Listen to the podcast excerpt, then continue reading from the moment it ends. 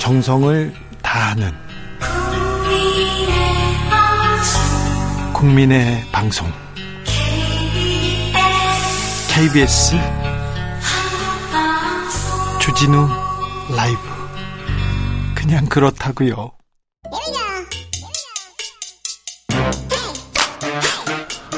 뉴스를 향한 진지한 고민 기자들의 수다. 라이브 기자실을 찾은 오늘의 기자는 KBS 서영민 기자입니다. 어서 오세요. 안녕하세요. 네. 기사 잘 보고 있습니다. 어? 레고랜드발 신용 경색. 아, 레고랜드발이라고 해야 됩니까? 김진태 지사발이라고 해야 되는지 모르겠는데 정부가 50조 원 풀면서 그 판불 껐다고 하는데 시장 여, 여전히 불안한 것 같습니다. 얼어붙어 있습니다. 건설사, 금융사 위험성 계속 높아지고 있다는 이런 보도 이어지는데요. 아, 우리 경제 앞으로 어떻게 되는지 서영민 기자한테 저희가 좀 자세히 물어보겠습니다. 자, 강원도발 김진태발 레고랜드 사태 지금 어떻게 돼가고 있습니까? 강원... 정리를 좀 한번 해주세요. 네. 김진태 지사가 지난 9월에 네. 아, 안고 있는 빚 2천억 원 정도를 아, 회생 신청하는 방향으로 네. 좀 빚 부담에서 벗어나기로 했다라고 말을 합니다. 기자회견을 해요. 빚을 안 갚을 네. 수도 있다 이런 얘기로 들리는데요? 그렇게 들릴 수 있죠. 지금에 네? 와서는 아니라고 말은 합니다. 아니 그렇게 들리죠. 네, 워크아웃 하겠다. 이 이 빚의 부담의 주체가 되는 회사를 워크아웃해서 네. 이 빚을 아마도 조금 줄여보겠다. 예. 아, 줄여가는 과정에서 줄여서 갚겠다. 뭐 네. 그리고 뭐 자산도 정리하겠다 이런 취지였던 것 같아요. 당시에 아마도 김진태 지사는 이게 약간 좀 멋있는 예, 도지사가 네. 도정을 이렇게 지휘하면서 바뀌고 난 뒤에 전임 도지사를 예, 처벌하는 아니면 전임 도지사가 잘못 맺었던 계약들을 네. 환수하는 이런 차원에서 생각을 했을 텐데 근데 사실 이 일이 결국은 사실은 강원도 도정에서 일어난 일인데 여의도에서 뻥 하고 터졌습니다. 예. 네. 그래서 채권 시장이 난리가 났다면서요? 네. 이 채권 시장이라는 게 좀 어려우시긴 할 텐데 네. 채권이라는 게 단기와 장기로 크게 나뉩니다. 네. 아, 장기는 그냥 회사채라고 부르고 단기는 어음이라고 부르는데 네. 이 회사는 지금 그 보증이 대상이 되는 게 현물이 존재하는 회사는 아니에요. 매출 채권 내지는 나중에 완공되었을 때 이게 나에게 줄 수 있는 이익 그러니까 미래 가치 이해가 예. 되시나요? 죄송합니다. 저는 말이 잘, 어려워서. 저는 경제는 잘 모릅니다. 근데 아. 열심히 지금 듣고 있습니다. 네. 여튼 그냥 어음입니다. 어음. 네, 어음이요. 어음, 네. 어음을 돌려야 되는데 네. 이 어음을 돌리는 과정에서 그 이 최근에 금리가 막 올라가니까 예. 막 어음의 금리도 막 올라가고 빌려주겠다는 사람도 점점 적어지는 거예요. 그렇죠. 그래서 네. 빚을 네. 어, 얻기가 어려우니까 또 이자는 계속 올라갈 거 아닙니까? 이자가 올라가면 올라갈수록 기업은 부담이 되고. 예. 근데 여튼 그 부동산 쪽에 네. 이런 어음을 돌리는 일이 많았습니다. 아주 많았습니다. 예. ABCP라고 부르는 어음인데 네. 이게 무엇인지 정확하게 아실 필요는 없고요. 예. 그냥 부동산 만들기 위해서 돈을 빌린 돈. 네. 이게 이 시장이 어마어마하게 많았다. 왜냐하면 지난 2년간 부동산 시장이 너무 좋았기 때문에 네. 다들 돈 없이 그냥 아 나 이거 프로젝트 이거 할래. 그러면, 그러면 은행에서 돈 네. 줬죠. 아, 은행이 아니죠. 지금 ABCP는 바로 직접 조달하는 겁니다. 아, 네, 네. 채권. 네. 은행은 좀 어우. 조심하면서 잘 안 빌려줬고 예. 대신 은행이 아닌 예. 요 채권 시장에서 단기 채권 시장에서 계속 돈이 돌아가면서 빌려줬던 겁니다. 네. 활황이었어요. 예. 어느 정도였냐면 증권사들이 작년에 성과급을 1인당 2억씩 준 곳도 있습니다. 증권사들이요? 2,400% 성과급을 주는 회사도 있습니다. 아, 그래요? 네, 1000% 기본이고 정말 작년에 좋았어요, 증권사들이. 그 좋았던 것이 물론 동학 서학 개미 때문이기도 하겠지만 바로 이 부동산 시장 활황에 증권사가 탁 올라탔기 때문입니다. 네. 증권사에서 근데, 네. 돈을 많이 빌려줬군요. 네, 네. 그 노출이 많이 돼 있었는데 네, 네. 근데 이제 갑자기 확 꺼지고 있지 않습니까? 네. 전 세계적으로 금리가 올라가면서 올라가면서 급 꺼지고 있으니까 이게 점점 다들 걱정이 커지겠죠. 네. 이 돈이 석 달 뒤에 받는 돈인데 정말 받을 수 있을까? 네. 다들 걱정하고 있는 상황이었어요. 예. 작년까지는 정말 좋았는데 아 이거 어떡하지 하고 예. 있는데 갑자기 김진태 지사가 네. A 등급에 굉장히 신용도가 높은 등급의 채권을 뻥 하고 부도를 내는 것 같은 상황이 발생한 겁니다. 시장이 걱정하고 있고 불안해하고 있는데 네. 그때 김진태 지사가 이게 뭘 던졌군요. 그렇게 될 줄 몰랐을 겁니다. 알았으면 했겠습니까? 예. 사실 김지태 지사가 국회의원 시절에 정무위원회에 있었어요. 예. 여기가 금융위원회를 네네. 관할합니다. 네. 그러니까 금융을 어느 정도 이해는 한다고 봐야 되는데, 네. 근데 이런 사태가 있을 거라고는 생각 못했죠. 왜냐하면 네. 그냥 이건 강원도 도정이라고 생각했거든요. 네. 멋진 검사처럼 칼을 이렇게 막 휘두르려고 했는데 네. 칼을 휘둘렸다고 생각했는데 알고 보니 유증기가 가득한 블랙박스 안에서 라이터를 탁 불을 당긴 겁니다. 그렇죠. 네. 그래서 지금 아우 지금 마른 건초에 지금 불이 붙기 시작해서 매우 불안한 상황이 네. 지금 됐는데 네. 정부에서 정부에서도 좀 다급하게 휴일에 네. 모여서 막 회의하고 50조 원 플러스 알파 얘기하면서 금융시장 네. 안정시켰다 얘기했는데 네. 안정됐습니까? 안정이 어느 정도 됐습니다. 네. 지금 상황을 보면. 네. 근데 사실 그 방금 말씀하신 회의가 10월 달에 23일 날 일요일 날다 네. 나왔어요. 예. 경제 수석부터 한국은행장, 네. 금융위원회장, 경제부총리 매우 다급했네. 네.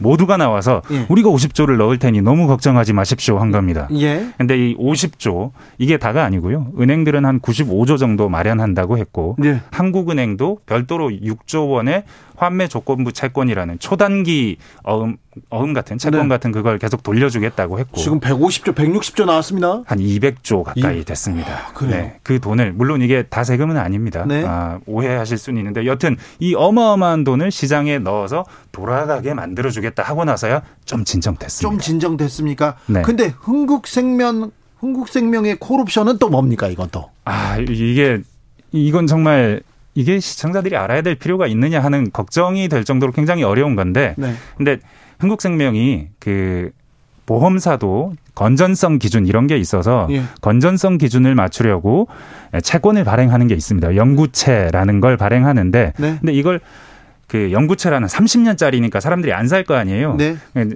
액면가는 30년짜리로 해놓고 5년이면 돌려줍니다 돈을. 예. 그걸 콜 옵션이라고 부르는데 예. 여튼 그냥 5년짜리 장기채의 실질을 가졌지만 30년이라는 표면에 적혀 있는 채권입니다. 30년짜리다. 아무튼 금융당국 사람이나 네. 금융기관 사람들이 일단 일을 네. 복잡하게 합니다. 그래서 돈을 네. 안 빌려주려고 하는 것 같아요. 맞습니다. 그래서 그냥 5년이 되는 게 내일입니다. 네. 내일 그걸 돌려줘야 되는데, 네. 근데 아 나 안 돌려줄래라고 한 겁니다. 30년 쓸래. 그래요. 네. 근데 이게 갚아야 되는 네. 자 지금 갚아야 되는데 안, 안 갚고 내가 좀더 네. 쓸게 이렇게 얘기한 거네요. 그렇죠. 이게 법리적으로는 아무 문제가 없는데 실제로는 지난 13년 동안 아무도 그런 식으로 그런 적이 없어요. 30년짜리라고 써놨지만 늘 5년 지나면 갚아줬거든요. 네. 근데 이게 외화 채권입니다.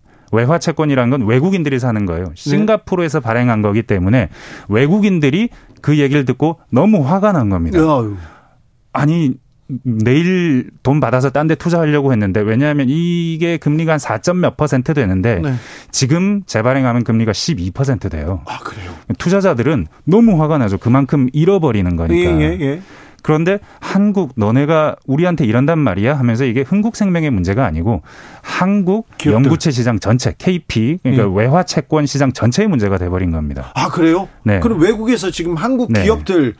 한국 기업들 다 좀 불안하게 보고 있겠네요. 이 채권 가격이 폭락했습니다. 그리고 아마도 외국인들이 이제 이런 종류의 채권을 안 살 겁니다. 한국 걸. 그래요. 그렇게 난리가 나니까 금융위원회, 금융당국 뭐 이런 곳에서 협의를 해서 어, 이 정도일 줄은 몰랐는데 흥국생명은 작은 회사라 괜찮을 줄 알았는데 그러다가 어제 그냥 아 그러니까 내일이죠. 내일 만기일입니다. 아, 돌아오는 대로 갚겠다 한 겁니다. 아 그래요? 네. 그러면요 시장은 그리고 네. 외환 시장은 그래 네. 다 우리 경제를 조금 불안하게 봅니까? 지금 이 사건들이 왜 다 일어나는지 정리를 한번 해보면 네. 일단 그 단기채 시장 네. 그 레고랜드로 인해 불거진 여기는 네. 원래 압이 높아져 있었어요. 이거 사고 난다 사고 난다 왜냐하면 부동산이 올라갈 땐 잘 올라가지만 내려갈 때는 사정없이 꺼지고 지금처럼 그렇죠. 네. 그렇게 되면 돈 빌려준 사람들이 엄청 떼입니다. 예, 저희가 예. 저축은행 사태로 알고 있지 않습니까? 그렇죠, 그렇죠. 죽는 사람도 많이 나옵니다. 이런. 경우 네. 그 사태를 다 알기 때문에 걱정하고 너무 좀 조심조심 하고 있는 상황에서 누가 신뢰에 금이 가게 하는 행동을 하면 이 시장은 빵 깨집니다. 그렇죠. 왜냐하면 내 돈은 1원도 소중하거든요. 그렇죠. 뺏길 수 없습니다. 그리고 다 지금 네. 다 불안해 돈 네. 빌려준 사람들이. 네. 그러니까 그러면 채권 네. 시장도 그렇고 시장에 지금 신뢰 금이 네. 간 겁니까? 제2의 외환위기 IMF 터질 수 있다 이런 경고도 있는데 이렇게 심각한 겁니까? 김진태 지사 2천억 원을 그 신뢰를 되찾기 위해서 한 200조 가까이 돈을 쓴다고 했잖아요. 예. 일단 지금 당장은 큰 문제가 없어졌습니다. 네. 다만 부동산 시장은 위험하다. 부동산에 빌려준 돈은 위험하다라는 인식이 있고 예. 그렇기 때문에 저축은행들은 지금 창구로 가서 나 신용대출 좀 받고 싶어 하면 저축은행들은 안 빌려줍니다. 지금 은행권 네. 뭐, 뭐 증권사 모든 곳에서 대출 안 해준다면서요. 근데 정기예금 하겠다 그럼 어서 오십시오 하고 바로 해줍니다. 아 그래요. 네, 지금 1년만 맡겨놔도 5% 준답니다. 예. 저희가 취재해 보니까요. 네. 그러니까 지금 시중에 돈이 너무 말라 있다. 이건 금리가 올라가는 상황에는 어쩔 수 없는데 이때는 모두가 조심하고 모두가 이 시장 에서 돈 잃지 않으려고 굉장히 조심하는 상황이니 예. 이 상황에서 떡수가 하나 나오면 예기치 못하게 네. 예, 사실은 뭐 강원도지사가 왜 여의도 금융시장하고 무슨 관계가 있겠습니까? 네. 뻥 터지게 만들 수 있는 작용을 할 수 있다. 이번에 그걸 가르쳐 준 겁니다. 자 그러면요 네. 정부가 어떻게 해결해 나가야 됩니까? 어떻게 해야 됩니까? 아, 지금 상황에서는 그러니까 돈을 계속 돌렸잖아요. 예. 돈을 돌렸는데 이게 또 문제는 있습니다. 지금 금리를 올려가고 있는 상황이고 예. 사실은 금리를 올려가는 상황은 경기를 둔화시켜야 물가를 잡을 수 있다. 네. 물가 잡아야 된다 이거거든요. 예. 근데 돈을 돌리면 어떻게 되겠습니까? 부동산 담보 대출 같은 것들 ABCP라는 어음 같은 것들을 계속 돌아가게 만들어주면 그 사업들이 계속 될 것 아닙니까? 네. 부동산 지금 좀 덜 지어야 되는데 투자를 적게 해야 되는데 더 하게 되는 상황을 만들면 결국에 나중에는 꺼질 텐데 불안하죠. 더 크게 커지, 꺼질 수도 있고 그렇기 네. 때문에 정부가 이걸 엑셀도 밟고 브레이크도 밟고 하면서 조절을 하려고 하는데 예술적인 driving으로 잘 조절해야 큰일 안 생기고 힘들긴 힘들지만 무너지는 기업들도 생길 겁니다. 그렇긴 예술적 하지만 네. driving이라고 하면 매우 어렵다 이거네요. 이번에도 흥국생명 영구채 그거 반환 정부가 뒤에서 오 오케이 하라라고 했다가 어이쿠 하지 마 이렇게 걷어들인 거거든요. 아, 그래요? 자라보고 놀란 가슴이 소뚜껑 보고도 놀라는 거고 네. 약간 해프닝 같은 사건인데 약간의 실기가 있었습니다. 금융당국이 네. 앞으로는 이런 일이 좀 없어야 되지 않을까 싶네요. 알겠습니다. 물가도 잡아야 되고요. 네. 금리도 걱정이 되고요. 아 정부도 걱정인데요. 그런데 네. 서민들은 이런 위험한 이런 그어좀 불안한 시기 어떻게 지금 극복해야 됩니까? 어떻게 견뎌야 됩니까? 투자 쪽 생각은 하지 마시고 투자는 하지 말고. 네. 네. 사실은 지금 일어난 일들을 보면 네. 채권 시장에 문제가 일어났는데 정부가 도와줬잖아요. 네. 근데 그 문제가 일어난 그 시장에서 작년까지 그 사람들이 돈을 많이 벌었어요. 많이 벌었어요. 벌 때는 벌 때는 자기들이 다 가져갔는데 네. 큰일 날 것 같으니까 정부가 도와, 도와줘야 되는 겁니다. 우리 또 세금 들어가요. 예, 약간 화가 나는 상황이죠. 예. 그 그렇게 생각하면 저쪽 금융시장에서는 아 우리는 정부가 도와줄 거야. 우리가 망하면 정부가 흔들흔들하기 때문에 도와줄 거야. 이런 생각을 할 수 있어요. 예. 그러면 얘들이 좀 더 방만하게 경영할 수 있고 조금 과감하게 위험을 부담하고 그걸 납세자들한테 부담시킬 수 있겠죠. 예. 이런 회사들이 이러지 못하게 정부한테 이런 회사들을 좀 더 철저하게 따끔하게 감시해 주세요라고 네. 요청을 해야 합니다. 알겠습니다. 투자는 생각하지 말고 네. 지금은 잘 지켜야 될 때입니까? 네. 네. 1920님께서 기자님 목소리 너무 좋고 신뢰 갑니다. 그렇죠. 신뢰 갑니다. 그리고 제가 질문을 두서없이 제가 막 질문했는데요. 막힘도 없었어요. 훈남 같아 보이는데 역시 훈남이시네요. 네. 알겠어요. 그 얘기 나올 줄 알았습니다. 감사합니다. 네. 아, 지금까지 서영민 기자의 얘기 강의 잘 들었습니다. 감사합니다. 감사합니다. 교통정보센터 다녀오겠습니다. 오수미 씨.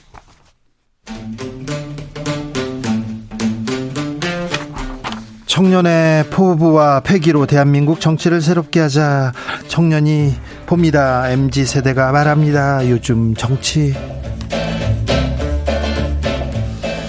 2030 청년 정치인 모셨습니다. 본인 소개하고 시작하겠습니다. 네, 안녕하십니까. 국민의힘 김용태 전 최고위원입니다. 안녕하세요. 더불어민주당 전 비대위원 권지용입니다. 네. 용산에서 청년들이 너무 많은 희생을 봤어요. 너무 많은 사람들이 피해를 봤어요. 그런데 이 참사를 두고 책임을 두고 여야는 공방을 벌이기만 하는 것처럼 보입니다. 어떻게 보셨습니까? 권지웅. 저는 뭐 지금 대통령 의 사과 관련한 논란이 있는데요. 네. 저는 대통령께서 진심으로 이 어떤 참사에 대한 슬픔은 가지고 계시다고 생각합니다. 네. 근데 대통령의 권한으로 이 사안이 다시 일어나지 않게 하는 사과를 하고 계신가? 라고 했을 때 저는 많은 국민들이 대통령의 사과를 사과는 아직 하지 않고 있다라고 생각할 것 같아요. 왜냐하면 이런 겁니다. 지금 이상민 장관은 마음으로 되게 죄송스러운 마음을 가지고 있습니다. 용산구청장도 되게 죄송스러운 마음을 가지고 있고 마음으로 책임진다고도 했고요. 네, 근데 이 같은 사안이 벌어졌는데 그와 관련된 책임자가 아무런 인사 조치도 없이 지나간다고 하면 아마 많은 공직자들은 이렇게 생각할 겁니다. 이런 사안이 벌어져도 그냥 마음으로 미안하다고 하면 되는 거구나. 그러면 어떻게 될까요? 이와 같은 사건이 벌어지지 않게 진짜 벌출 불철주야 뛰는 것이 아니라 그냥 나도 저렇게 대응하면 되겠거니라고 생각하지 않겠습니까? 근데 저는 이 같은 기강을 잡는 게 대통령의 사과라고 생각하는데 그런 면에서 대통령의 사과는 아직 부족하다라고 생각합니다. 대통령께서 추모 그 종교 추모 현장에 가셔서 어쨌든 뭐 사과의 의미를 말씀하셨지만 저는 공식적으로 어, 우리나라의 국가 원수로서 또 어, 내각의 수반으로서 행정 수반으로서 다시 한번 공식적인 자리에서 국민들께 사과하고 이것을 원인 규명하고 어떻게 하겠다는 약속을 하실 필요가 있다라고 생각되고요. 어, 제가 그 지난 6월에 어, 지도부 생활할 때 대통령하고 오찬을 했었습니다. 근데 그 대통령실 집무실에 그 더 벅스탑스 히어리하는 그 트루먼 대통령 미국에 네. 어, 하셨던 그 문구를 명패를 대통령께서 말씀하시면서 늘 책임지려고 하신다고 그때 그 자리에서 말씀하셨거든요.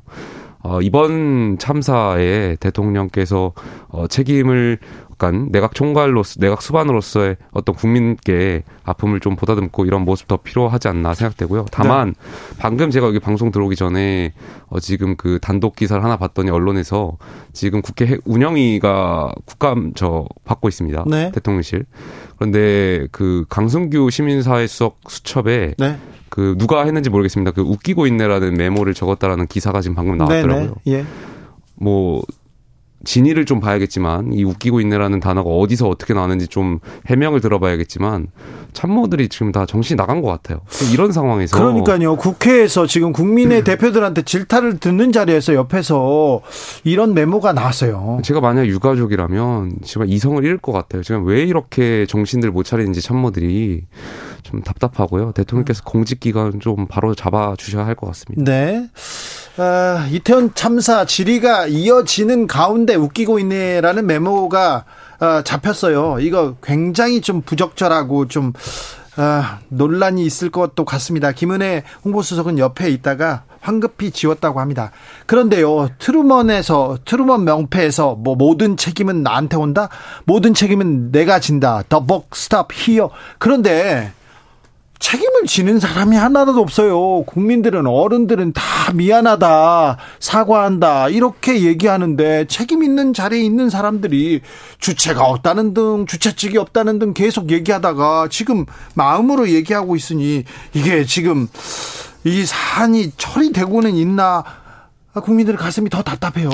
국민들이 봤을 땐 경찰도 정부고 행안부도 정부고 대통령실도 정부입니다. 물론 이 참사가 경찰에 뭐더 더 확인해 봐야겠지만 어, 경찰의 부실 대응 논란으로 이어지겠지만 그 어쨌든 정부의 잘못이고 그렇다면 여기에 대해서 행안부 장관은 책임을 져야 된다고 저는 생각해요. 근데 여기다 대고 무슨 행안부 장관은 그 사전 예방 업무 지휘권이 없어서 경찰국에 엄밀히 말하면 뭐 지휘에 대한 사전에 대한 이런 통솔권이 없다라고 국민들께 말해봐야 국민들께서 이걸 어떻게 납득하시겠습니까? 아, 그럼요. 책임 있는 자가 당연히 정무적인 판단이나 이런 책임을 지는 것이 어, 국민께 도, 어, 도리라고 생각하고 책임 있는 여당의 자세라고 생각합니다. 그러니까 김영태 전 최고께서 말씀하신 대로 국가가 무언가를 철저하게 반성한다고 하는 것이 달리 할 수 있는 게 많진 않아요. 맞아요. 정치가 할 수 있는 네. 것도 많지 않아요. 네. 그러니까 인사적 조치라고 하는 게 네. 사람 바꾼다고 그 문제 안, 안 일어나냐라고 하는 데에 대한 대답이라기보다 그거라도 하는 겁니다. 네. 근데 그 면에서 물론 이제 이럴 수 있어요. 정말로 수습을 위해서 아직까지 사표를 받진 않겠다. 그 사람이 사표를 제출했지만 아직 사표를 받지 않고 끝까지 이 사고를 수습한 다음에 사표를 수리하겠다라고는 할 수 있어요. 김영삼 대통령 때 성수대교가 무너졌을 때 딱 그랬지 않습니까? 총리가 바로 그날 내 책임이다라고 사표를 제출하자 김영삼 대통령이 고민을 하다가 4일째 대국민 담화를 발표하면서 어, 총리의 사표를 수리하지 않은 것은 이 사고에 대한 책임을 내가 지기 위함이다. 그렇게 말하고 두 달 있다가 사표를 수리했습니다. 네. 근데 지금은 그런 이야기가 아니라 이상민 장관은 아까 앵커께서 이야기하신 대로 면피성 발언을 아주 공개적으로 했어요. 이튿날 뭐 이렇게 말했죠. 경찰과 소방의 인력이 충원되었어도 문제가 해결되었을 것 같지 않다. 망언이죠, 망언. 말을 한다던가. 그리고 주체자나 주체자가 없기 때문에 사실은 형사처벌할 대상이 불분명하고 그래서 이 사건이 벌어진 것 같다. 그러니까 이 이야기의 맥락은 시스템의 부재가 아니었다는 거예요. 그냥 거기에 길을 걸었던 그 사람들의 문제였거나 아니면 그 사람들이 모이게 했던 무언가의 문제였거나 라고 하는 걸 간접적으로 암시합니다. 근데 정말로 그런 건가요? 인사권은 대통령에 있고 대통령의 인사권은 존중되어야겠지만 저는 이상민 장관의 경질이라든 이런 거대한 민심을 대통령께서 거스를 수 없을 거라고 봅니다. 네. 결과적으로 경질할 수밖에 없는 상황이 올 거다 생각됩니다. 책임지는 자리, 책임 있는 사람이 할 수 있는 게 잘못한 사람들 사법 처리하고 감옥 보내고 잘못한 사람들 역 그 자기 무능한 사람들 역할 못한 사람들 옷 벗기고 국민들한테 다시 이런 일이 벌어지지 않게 제도 개선하고 어떻게 하겠다 이런 모습을 보여주면서 사과를 하면 국민들이 어, 받아들일 텐데 국민들이 지금 그 참사를 막지 못했다고 이러지 않습니다. 근데 참사 다시 그 아이들을 살려내라고 또 않습니다. 그런데 사과도 안, 제대로 안 되고 책임도 안 지고 그 다음에 정치권에 와서는 지금 공방이 되고 있잖아요. 정치권은 뭐라도 좀 국민들한테 뭐라도 좀 해결하는 모습을 보여야 되는데 정치권 와가지고 정쟁으로 지금 이어집니다. 그러니까 이게 다른 참사랑 좀 다르게 분명히 참사 시점으로 4시간 전부터 구체적인 신고가 있었지 않습니까? 네. 11건에 해당하게. 근데 그게 다 출동하기 아주 어려운 것도 아니었습니다. 이태원 바로 그곳이었고 11건이라고 경찰이 발표했지만 100건도 넘어요. 압사라는 단어가 나온 것만 11건인데 네. 압사라는 단어를 우리가 생활에서 씁니까? 그러니까요. 그러니까 게다가 파출소랑도 뭐몇분 거리도 되지 않는 곳이고 서울 한복판이었습니다. 네. 그러니까 이것은 국가가 정말로 구하지 않아서 죽은 참사라고 저는 생각해요. 그러기 때문에 이 국가의 경찰이 작동되지 않게 만들었던 그것을 그렇게 방기했던 책임자가 당연히 여기에 대한 책임을 져야 된다고 생각합니다. 저는 지금 이 이태원 참사를 두고 어 여야의 정치권에서 국정 조사를 반내 만해 가지고 논쟁하는 것 자체가 국민들께서 정치 혐오가 더 늘어날 것 같아요. 왜냐하면 그렇죠. 제가 뭐 이것을 뭐 민주당을 비판하려고 그것도 뭐 과거의 사례를 꺼내는 것이 뭐 물타기 하려는 것이 전혀 아니라 그 지난번에 민주당도 비판하고 제 국민의힘도 비판하려고 하는 거예요. 그 장, 지난번에 그 서해 피격 아 그 저희 서, 북한에 저희 공무원 피격당한 사건이 있었을 때 그때 우상호 의원께서 이런 식으로 말씀하셨어요. 어떻게 그것이 정권의 탓이냐, 정권의 책임이냐라고 말씀하셔서 말도 안 되는 말씀하셨었거든요. 그리고 여기 에 대해서 여, 그 당시 야당이었던 국민의힘은 국정 조사를 요구했었거든요. 근데 결과적으로 다 안 됐어요. 근데 지금 뭐 동일한 사건이 아니지만 상황이 좀 달라졌잖아요. 여기에 대해서 여, 야당이 또 국정조사를 요구하는데 여당은 또 국정조사는 여기서 지금 어, 선 조사를 먼저 선 수사를 하고 후 국정조사를 좀 고민해보자 이런 뉘앙스로 나가는 것 자체가 저는 양 당이 모두가 지금 다 내로남불인 것 같아요. 그러니까, 그러니까 예, 뭐 수사를 통해서 법적으로 잘못된 것은 당, 당연히 가려내야 되는 것이고 행정적으로 왜 경찰 수뇌부가 그런 판단했는지 왜 이러한 상황이 발생했는지 어떻게 하면 재발을 방지할 수 있는지 이것은 국정조사를 통해서 국회가 행정부를 견제하고 하는 그 임무거든요. 그렇기 때문에 저는 여야가 좀 국정조사를 통해서 우리 대한민국이 좀 더 나아가기 위한 방향들을 제시할 수 있는 방향을 좀 만들어 주셨으면 좋겠습니다. 전 방송하면서 김영태 전 최고처럼 국민의힘 인사가 이렇게 말하는 건 처음 직접 듣는데 네. 말씀하신 대로 지금 국민들이 원하는 건 이태원 참사와 관련된 것에서 형사 처벌할 사람이 누군가 많이 아닙니다. 네. 도대체 왜 국가가 이렇게 작동되었는가? 네. 그러니까 정치적으로 행정적으로 적절히 작동되었는가를 묻고 싶은 건데 작동하지 않았는가 묻고 싶어요. 그러니까 이게 이제 수사 관련한 것들, 그러니까 형사적인 어떤 위법 사항을 다루는 것은 저는 경찰에게 맡겨야 된다고 생각합니다. 미진하면 검찰까지 가야죠.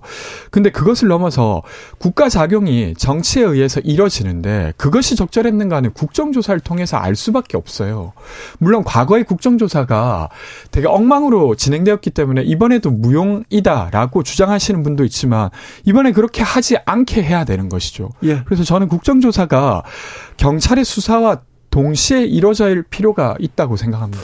어, 뭐 수사가 이루어지고 있는데 국정조사가 열리면 실효성이 떨어진다 이렇게 얘기하는데 삼풍 백화점 백화점 참사 그리고 세월호 참사 때는 국정조사와 수사가 병행되기도 했습니다. 그리고 국회에서 국회에서 좀 따져봐야지 어디부터 잘못됐는지 소방청에서 이태원 참사 직전에 신고가 왔어요. 숨 막힌다는 신고가 왔는데 녹취를 보니까 숨 막힌다 신고에 생기가 있었다 이렇게 얘기를 하는데 이걸 국민들이 어떻게 받아들입니까? 그래서 국회에서 물어봐야 될 거 아닙니까? 그러니까 여당 국회의원이 행정부의 부하 직원들이 아니잖아요. 네. 국회의원이고요. 그렇다면 국회의원으로서의 상권 분립에 명시되어 있는 바와 같이 네. 행정부의 네. 잘못된 것을 국회가 국정조사를 통해서 견제할 필요가 있다 말씀드리고 예. 싶습니다. 예. 이거는 또 어떻게 풍산계 관련해서 지금 지금 풍산계 관련해서 지금 논란이 커지고 있는데 이건 어떻게 보세요?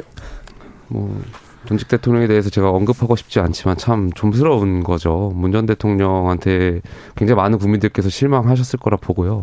이거는 대통령께서 야 뭐 지금 대, 지금 윤석열 대통령실에 어, 좀 책임을 전가하려는 모습을 보이시는 것 같은데 저는 문 대통령 문 전 대통령께서 굉장히 잘못하신 거다. 그리고 이거는 비판받을 소지가 다분하다 말씀드리고 싶습니다. 저는 전혀 그 동의하지 않는데 완전 반대로 보는데 네. 이것은 이제 현 정부가 전 정부와 약속한 것을 지키지 않아 따라서 발생한 일 같아요.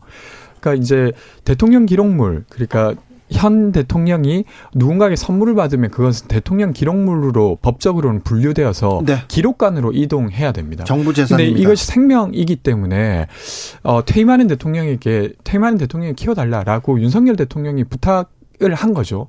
그러면 그에 맞게 법을 바꿔줬어야 되는 거예요. 그러니까 시행령을. 근데 6월 17일 날 시행령을 입법 예고하고 24일까지 의견을 받은 다음에 통상적이라면 아마 9월 말쯤에 국무회에 올라와서 시행령이 바뀌었으면 아마 문재인 대통령께서 대통령 기록물이긴 하지만 이 풍산개가 내가 키워도 되는 상태가 되었으니 아마 키우셨을 거라고 생각합니다. 근데 11월 초가 되도록 깜깜 무소식인 거예요. 그러면 공식적인 메시지는 어, 그러니까 그냥 방치한 거고 약속을 어기신 거죠. 윤석열 대통령께서.